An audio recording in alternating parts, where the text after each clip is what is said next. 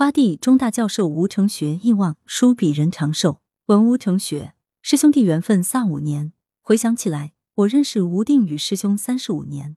二零一七年七月他去世时，我刚好在美国探亲，未能前去送别，一直感到遗憾。现在要下笔写纪念文章，才觉得对他的了解实在太少。我是不善交际的人，和定宇师兄不敢攀称知己好友。我们在学习、工作上有过一些交集，但缺少很深入的交流。不过，毕竟在康乐园中同学同事多年，总有一些特别的感受和印象。一九八二年，我在中山大学本科毕业，那时研究生招生名额很少。当年中大中文系只有中国文学批评史和现代文学两个专业招生。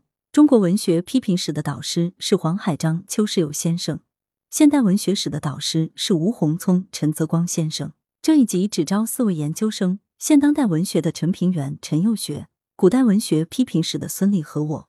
我们四人住在广寒宫的同一间宿舍。高年级的师兄有现代文学的吴定宇、邓国伟等，他们住在另外的宿舍。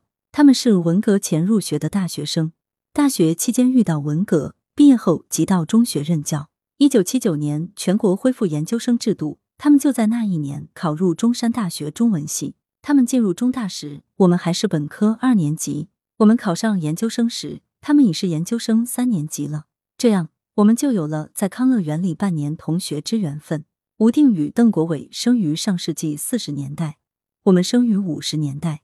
相差十多岁，严格来说是两代人，但从学术传承来讲，我们又是一代人，同样经历过文革，并得益于改革开放，所以在价值观念与学术观念上比较相近。同学之间都以师兄弟相称，或直呼其名，更熟悉的则称为老吴、老邓。我们在校同学时间很短，又不住在一起，专业也不同，我和两位师兄只能算点头之交。国伟兄研究鲁迅，是广州人。定宇兄研究巴金，是四川人。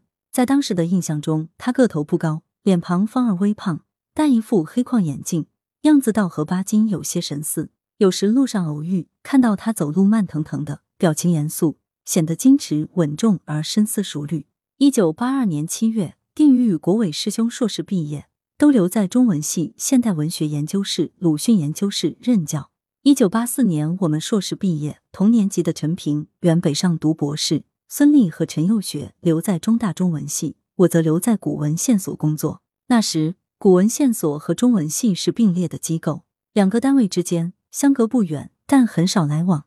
一九八七年，我到复旦大学读博士，一九九零年毕业，分配到中山大学中文系，这才和定宇成为真正的单位同事。八十年代末期。曾阳华教授任中文系主任，定宇是三位副主任之一。这一届人满之后，他就到学校教务处兼任副处长。我从读研究生开始就住在校外，除了上课开会之外，很少回学校。到了二零零零年才搬进校园里住。之后见到定宇兄的机会多起来，但由于不同专业、不同教研室，所以交流不多。我感觉他为人比较清高和矜持，不苟言笑，似乎不是很随和。不过。他对我比较热情，主动和我交谈。比如看到我在《文学评论·文学遗产》上发表的论文，他路遇时会停下来谈谈读后的感觉，加以鼓励和肯定。他出版的主要著作也主动送给我。接触多了，才发现他的性格是比较直率的，爱憎分明，且喜怒形于色，对人也颇热情。遇到需要帮助的事情，都会尽力帮忙。学术事业最辉煌时期。九十年代是定宇兄学术与事业最为辉煌的时期，他出版了几本有代表性的著作，被聘为教授，又开始指导博士研究生。一九九八年，定宇兄兼任中山大学学报社科版主编、学报编辑部主任和广东省高校学报研究学会会长。编辑部主任同时要管理文理一三家学报的行政事务，这是比较重要而繁重的工作岗位。在定宇兄去学报之前。社科版原来的主编兼编辑部主任廖文慧老师去世后，两个位置空缺，由社科版副主编洪哲雄老师代行管理工作。这种情况持续有一两年之久。定宇到任后，抱着高度热情和责任感，全力投入。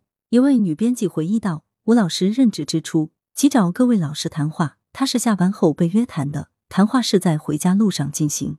当时她怀孕几个月，别人并不知情。”他们绕着中大中区的大草坪边走边谈，结果走了三圈，回家后腿肿了，所以印象很深刻。为了提高学报质量，他组织召开文科教师座谈会，听取大家对办刊的建议。他到学报编辑部之后，办了许多实事，包括制定学报编辑部工作制度汇编，各个版的编辑工作以及行政工作有了统一的规范。定宇对于如何提高中大学报社科版的学术质量颇为重视，确定了匿名双盲审稿制度，发动编辑去组稿，开设一些由名家主持有影响的专栏，还组织一些重要特刊。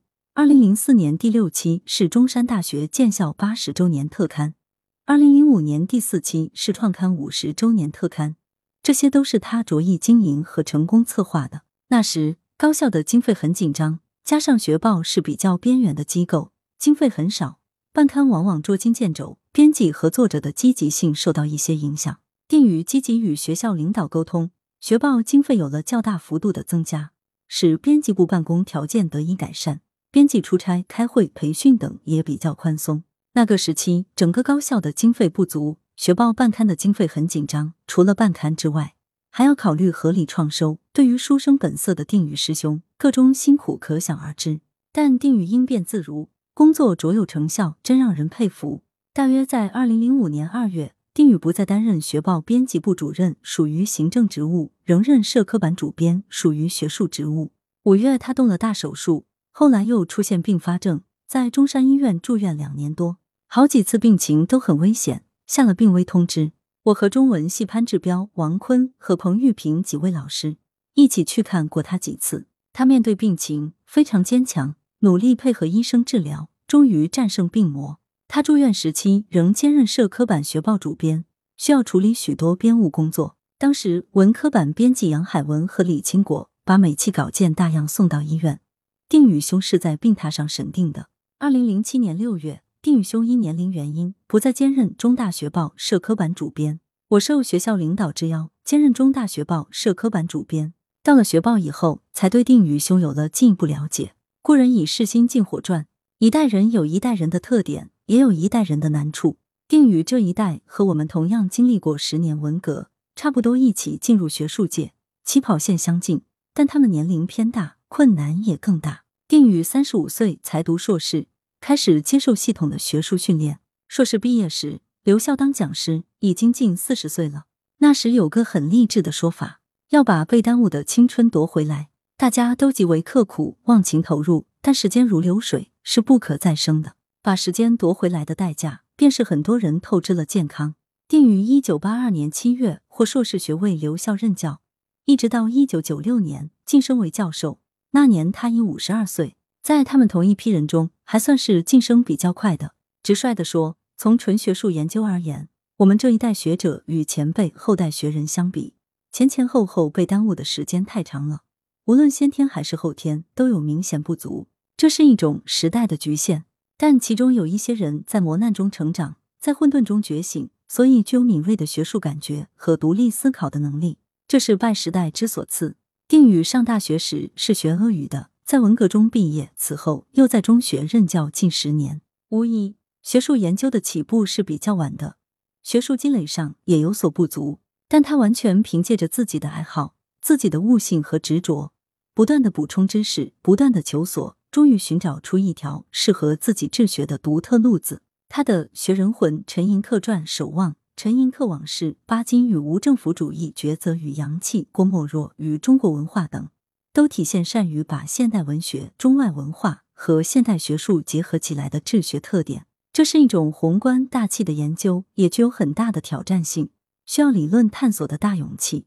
二零零五年以后，定宇身离重病。他以坚强的意志和坚定的责任感带病工作、带病著述，没有中断行政工作与学术研究。二零零六年，他出版的《中山大学校史（一九二四至二零零四）》一书，就是一部很有特色和价值的中山大学通史，是中大校史研究的必读书。后来，我和彭玉平教授受学校之托，主编山高水长中山大学文化研究，就参考过这本厚重的书。他退休之后，仍抱着病体坚持著述，充分利用中山大学独特的档案资料，还有许多相关的文献，在《雪人魂》《陈寅恪传》基础上，又写出《守望》《陈寅恪往事》一书，把原先的研究推进一步。定于晚年的著述不带任何功利目的，纯粹出于学术使命感，可谓是学术为生命，以研究为乐趣。这种境界令人敬佩。数十年转眼即逝，当年同在康乐园读书的定宇、国伟两位师兄，现在都已故去。他们的同学、同事很多已经退休。我回忆起他们，有些具体的事情与时间开始变得模糊。这些年新来的年轻教师和学生，对他们更是相当陌生，这不免令人感愧。好在书比人长寿，以生命书写的学术，新进而火传。学者若有传世的著述，他便能寄身书中，长久为人所惦念。来源：羊城晚报羊城派，责编吴小潘，校对：潘丽玲。